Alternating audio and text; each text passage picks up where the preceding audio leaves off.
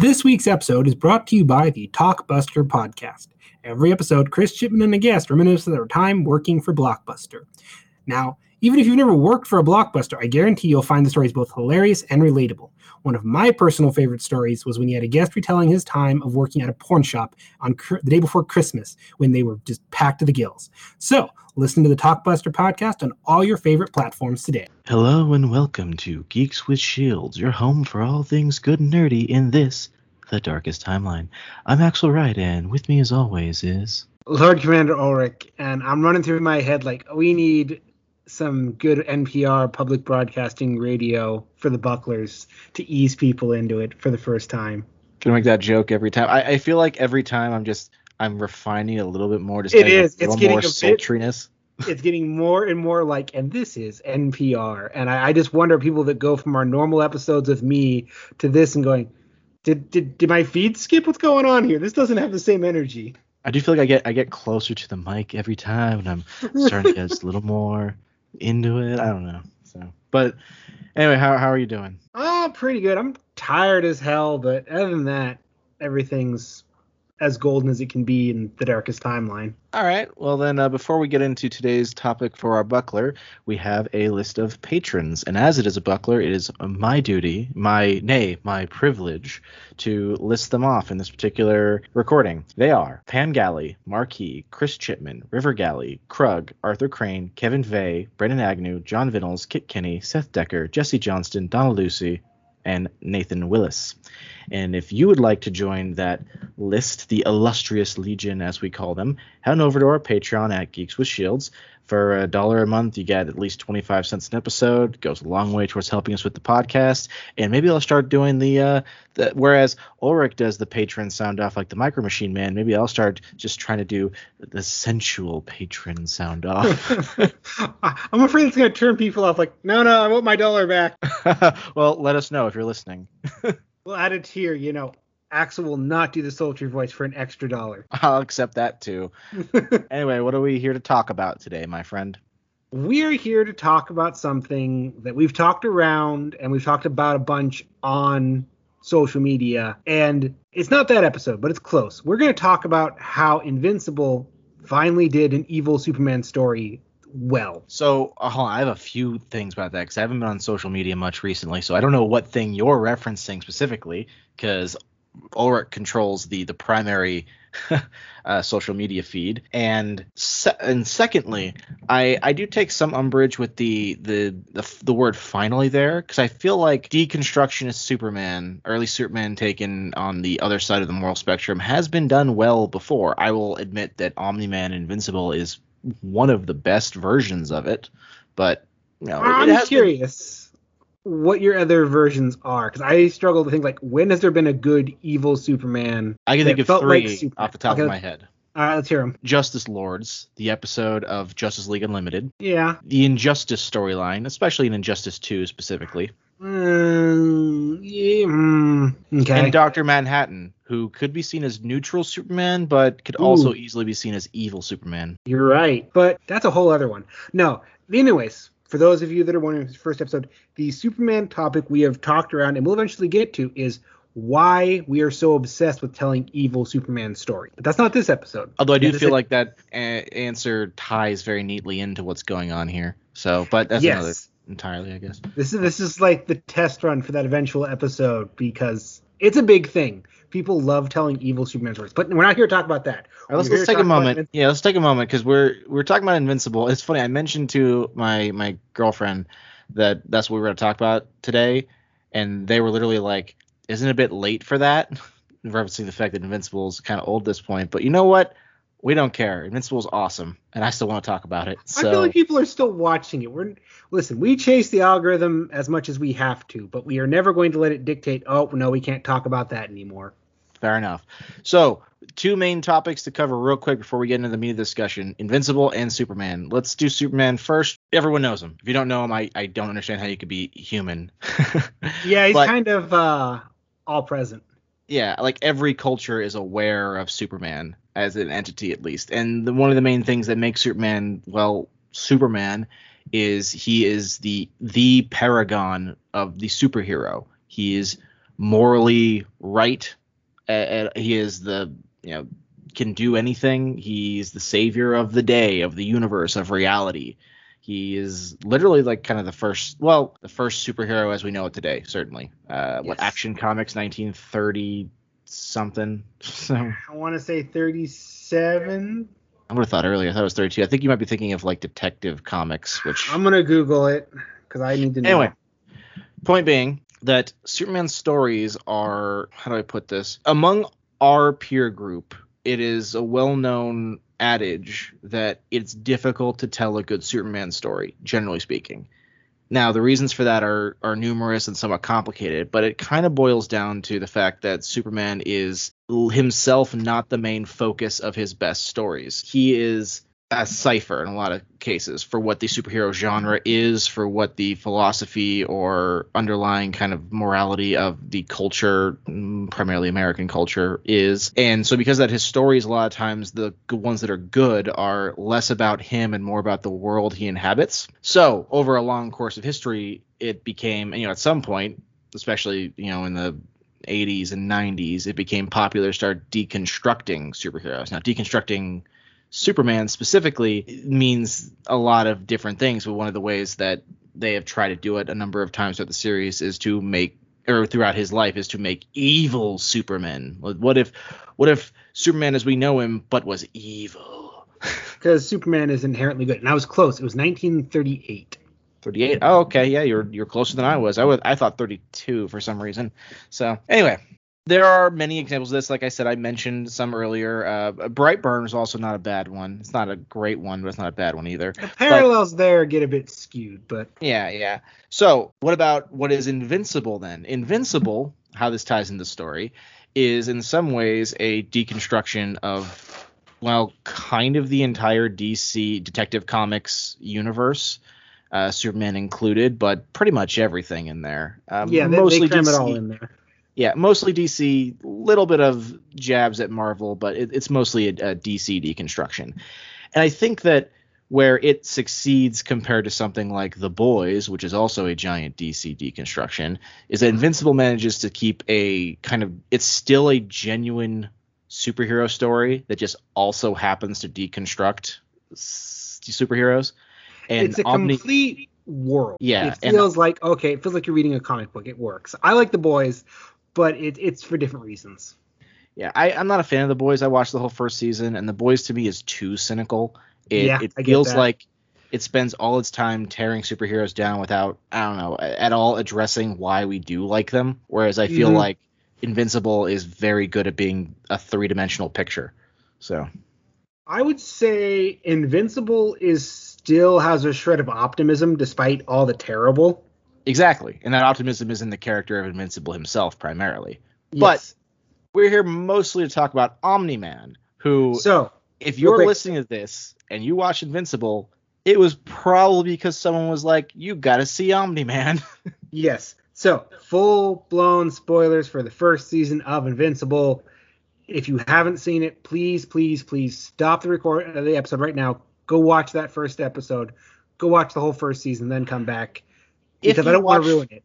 Yeah, but if you watch the first episode and you're not, if you On don't board. feel the desire to watch the rest of it, then it's probably not going to do it for you, and you're free yeah. to listen to the rest of this. But like that first episode is really good litmus, to, like it's a really good portent of things to come, like all yeah. all through. So. No, it's it's it's really great bait and switch of this feels kind of mediocre, and I've seen this before. To oh hell, okay, that's what this is. But I would say it's not even a full bait and switch because a lot of what's going on before the quote unquote switch happens is still there in the DNA of the rest of the season. In fact, it's I think very important to the rest of the season. So yeah, I just mean that when I first started watching this, it was kind of like this is good. I'm into this, but this feels very much like it's just dollar store DC, if that makes any sense. It's kind of like, what it was. The references were too on point.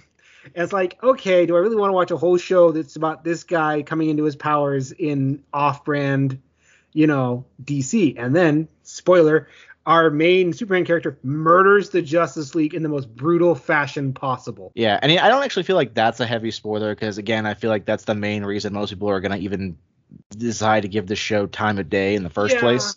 But So- it's a fun tone shift if you're not expecting it. Yeah, and when we say he he murders them, this isn't like again. Hopefully, if you're listening to this, you've seen this. But if not, if you're listening to this and you don't care, he he grabs the Red Rush, who's essentially the Flash, his head with both hands and crushes it like a grapefruit between him. He puts his fist through the equivalent of, uh, I guess it'd be like Kitty Pryde, really, but right through her entire skull. He like the blood is visceral. He grabs the equivalent of Batman and does the Hulk Loki thing, except with a regular human. Yep.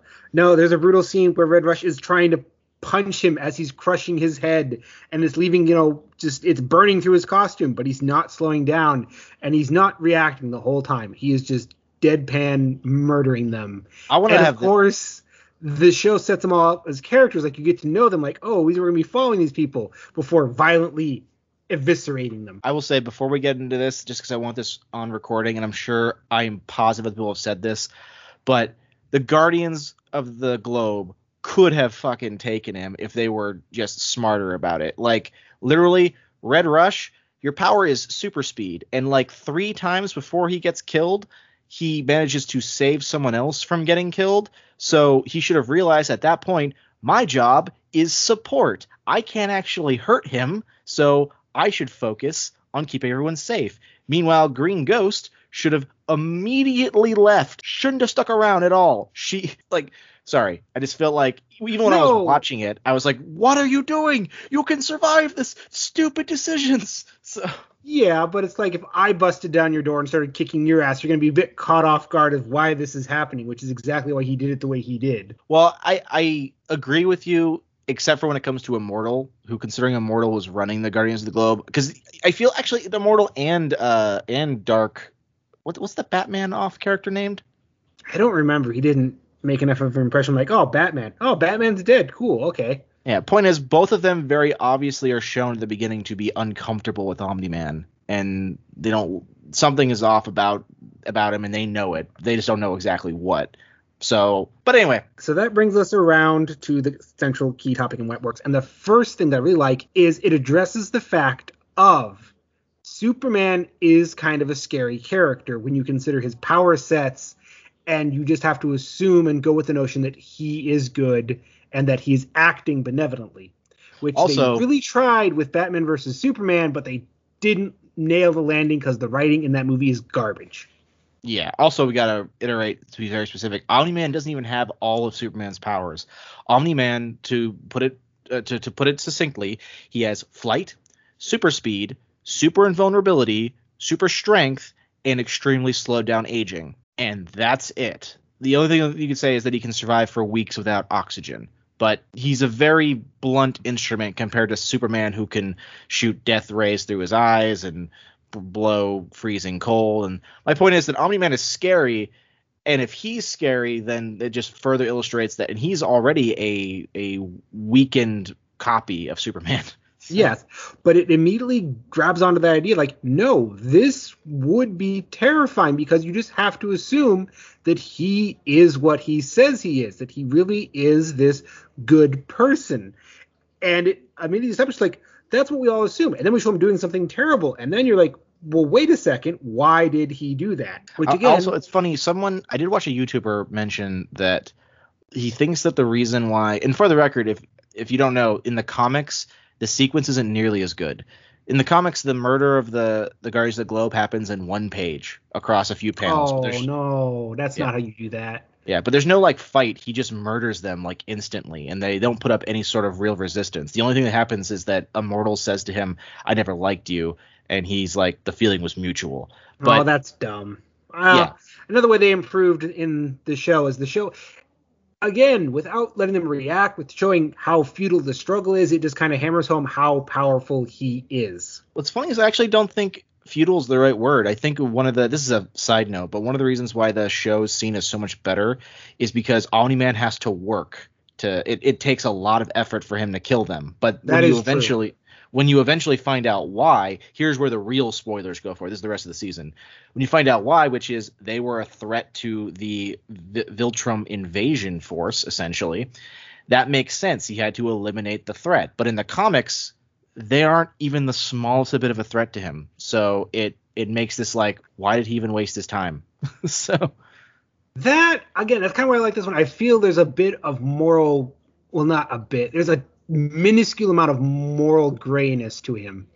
Well, also, I was going to say that the thing I, I, saw a YouTuber mention is that he hypothesizes that the reason why Omni Man doesn't say a word during the whole thing is because he actually does like them. He actually does care for them. But his duty comes first, and he knows that if he says something, it's going to make it much harder for him to do what to him is his responsibility, his duty to eliminate them as a threat. I like that interpretation. I don't know if I 100% agree with it, but I like it as an interpretation. But, anyways, that is the first point in what this gets right. It gives our evil Superman a meaningful motive to why he's doing this. It doesn't do it for, you know, well, what if he was just evil? There is a reason and a compelling reason and an interesting reason. Like, this is what he spent, this is what he was here for. This is why he is here. This is what he does. This is what he's been taught to believe it gives you can you can understand his motives, you know, which is something that a lot of times when they try and do an evil Superman story, they just go, well, what if he was a dick, aka Homelander? It's like, well, that's interesting, but why does that have to be Superman then? Yeah, I feel like like for instance in the examples I gave earlier with uh with, with see I said Justice Wars and Injustice, like those two come from the because they're basically cut from the same cloth, which is the idea of Superman losing everything. Well, actually, what's funny is in the Injustice storyline, it's Joker that does it, who basically he kills or he gets Lois Lane killed. Spoilers for Injustice, and proves to Superman that Superman cannot save even the ones that are most closest to him, which drives Superman to kill Joker and then into a philosophy of eliminating criminals before they can commit crimes so that no one deals with what uh, he had to deal with. And then he slowly devolves further and further until he is essentially in control of a fascist state. In the Justice Lord storyline, something similar. Lois is still alive. It's just that Lex Luthor becomes president. He basically wrecks a lot of the the country, and then Superman goes to the Justice goes to stop him, and Lex Luthor has this monologue where he goes, yeah, what's going to happen? You're going to capture me. I'm the president of the United States. I'm going to get out. I'm going to keep on doing it, and we're going to keep on doing this until I eventually win. And it actually convinces him, and Superman kills Lex Luthor, and then gets into the same philosophy, a la fascist state. So and see, well, those are interesting. I'm not sure if that fits with the Superman we know. Whereas Justice this one, one does pretty well, but the the Omni Man one is instead touching on almost. What's really funny about Omni Man's story is that it's more like an adaptation of Dragon Ball Z's concept, which itself was a play on Superman's original concept. Because of course, Superman is the alien sent to Earth to protect it. Then Goku in Dragon Ball Z was an alien sent to Earth to conquer it, who then bashed his head as a child and basically eliminated the programming in him, and so he became Earth's defender. So Omni Man is then kind of the next step of that, where it's it's what if Superman was in Goku's position, but he was already an adult, and so there was no way to override the you know the, the quote unquote the programming. Omni Man comes to Earth fully intent from the beginning to conquer it, but he's going to pretend to be its hero until a certain set of conditions happen. And they go even further and kind of set up or do it in that he is a god compared to these people.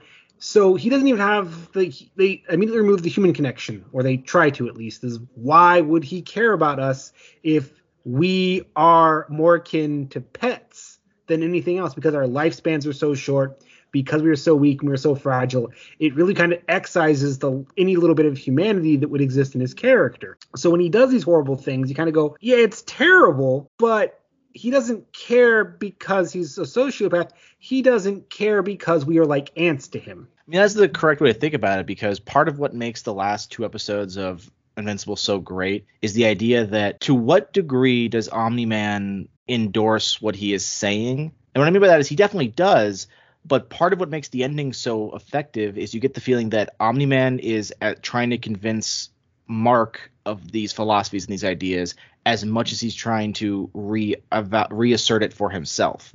And what I mean by that is, as Ulric said, it's very obvious that Omni Man sees humanity in general as insignificant, unimportant. Their deaths are meaningless. He murders a bunch of them to try to force Mark into understanding Viltrumite superiority, for lack of a better term. That's not even the right word because again, it's not like they're superior. They're just literally on another level, like we are from ants. Yeah, But it's like if I kick down an ant colony to prove to you, it's like, listen, this look how little it matters. If it wasn't me, it'd be someone else. Which I like. They also kind of point out like they do a good job and this kind of episode that shows like, look at what humanity has done on its own. Are you really pulling for them to be on their own any longer? They haven't done a great job, and you kind of go, you know, we really haven't. So, I mean, he's an asshole, but he's got a point about us being fucking dickheads.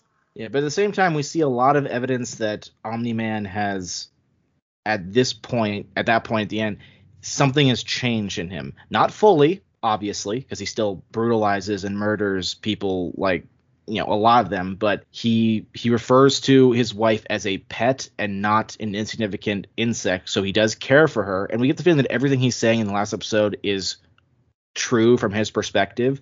He does care about her. He just cares about her in a different way than you know you might think. But that that itself extends out to everything else. If he cares about this human woman even like a pet that's more than he really should have considering his job hmm And that is, I think, like the topper.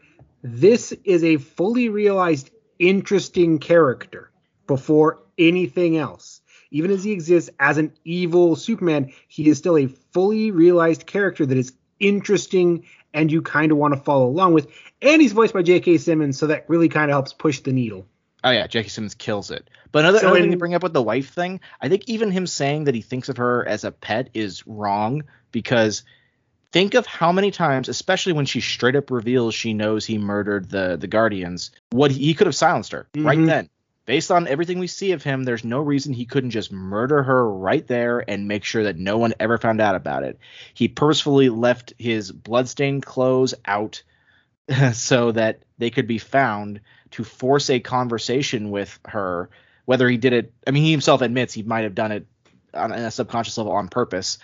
He cares about her more than he's willing to to say, more than he probably even understands, and that of course extends to Mark, who the father son relationship going on here is fascinating because it's very it would be very easy and obvious to just be like, oh, abusive dad, but that's not that's not no, true. he genuinely loves his son. And that's what I mean. This isn't just taking a character with Superman's powers and making it evil. This is building a complex three dimensional character, giving him the powers of Superman, Superman, and going, now what if his moral compass was different? It is the full realization of the idea of an evil Superman. Because Superman exists as a fully realized 3D character.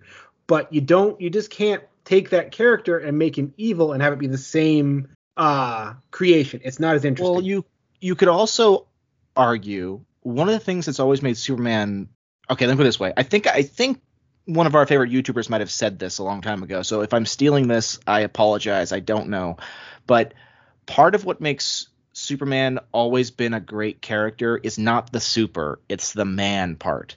The fact that Superman as a character in his stories is is a is a a farm boy from Kansas who is more human than a lot of actual people are. Hell, the idea of my favorite version of Lex Luthor is that Lex Luthor is supposed to be like the pinnacle of humanity, physical great specimen, massive intellect, strong businessman, but that actually puts him more separated from your average person than Clark Kent is, who's just a reporter who who's still like who still won't say that Santa Claus isn't real. Sorry, one of the best Mhm. moments from Justice League. Who who's just like a nice guy who's willing to take out time to to save you know cats from trees because he's just really down home. Because of that, he's a Kryptonian, but he's way more of a human. Now, when it, he becomes the true Superman, that there's that gets a little tricky. But Omni Man is essentially the same idea, except not the human part at all. He is purely it'd be like if Superman was purely Kryptonian. In this case, is truly Viltrumite. And because he's truly Viltrumite, he's going to view humanity and other things like it in a completely different a separate perspective because he's not part of it superman is part of humanity even though he protects it and is stronger than it he still makes it very clear that he is part of it those evil superman stories like justice lords and injustice part of what's going on there is him separating himself entirely from humanity, destroying the Clark Kent persona entirely. He needs the Clark Kent persona to to exist as himself, kind of.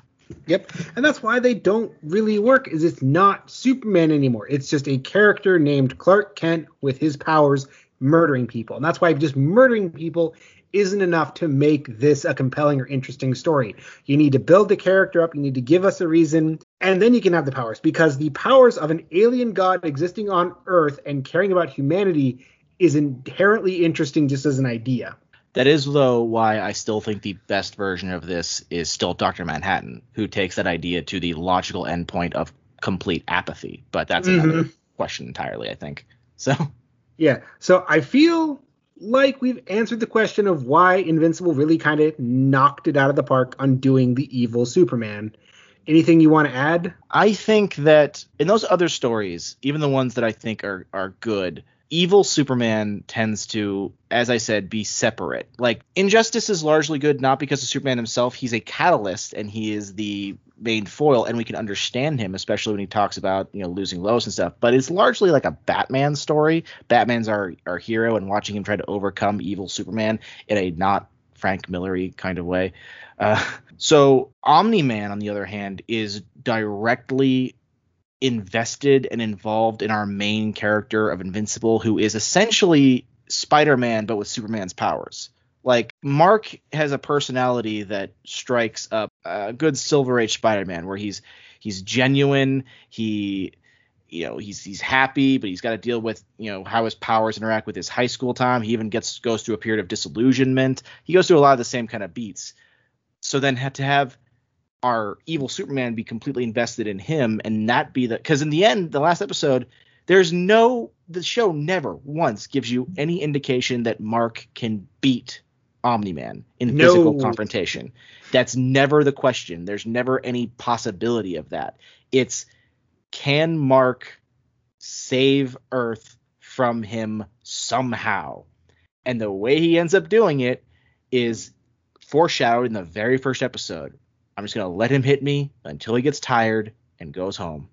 and it's true. And the last thing I will say, and this has become like more and more my go-to response. There are some Superman fans that like his powers more than they like the character, and that is why you get evil Superman stories. Oh, also, sorry, Red Sun is a great story, but that's another thing. Ah, we're gonna do an episode on Red Sun because I have issues with Red Sun. Fair enough.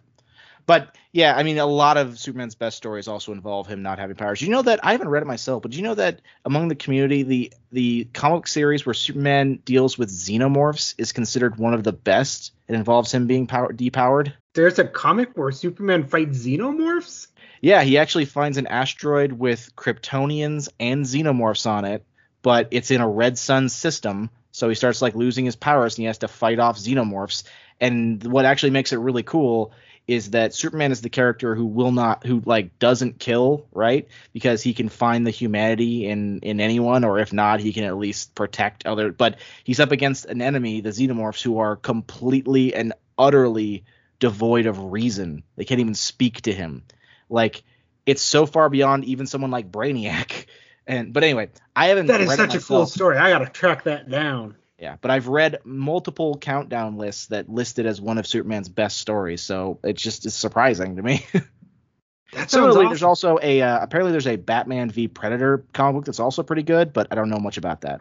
I've read that one. It has the same problems that all Batman stories have. Of Batman should not. Well, that's my Batman bias. I'm gonna say Batman shouldn't win, but Schwarzenegger beat Predator, so Batman could theoretically beat Predator. Anyway, I'm super looking forward to Invincible season two. I have spoiled much of what's going on in the future of the comic book story, but I I'm not the kind of person that gets turned off by spoilers. Hell, the only reason I saw one of my favorite movies ever, Mother, was because the entire movie got spoiled for me, and I don't regret it for a second.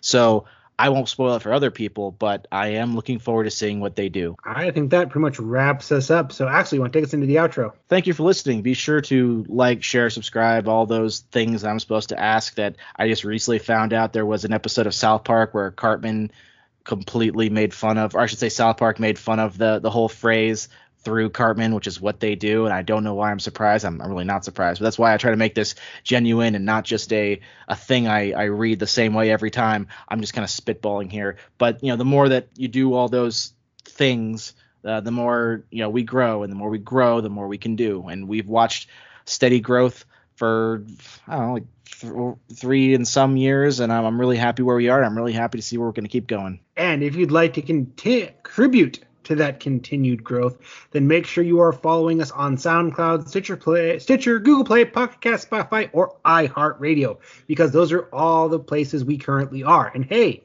if we are not on a place you think we need to be on, leave us a comment so we can look into it because we really don't know where else to go unless you tell us. As always, this has been Axle Wright. And Shield Brother, Lord Commander Ulric. Be sure to tune in next time, and as always, stay honorable.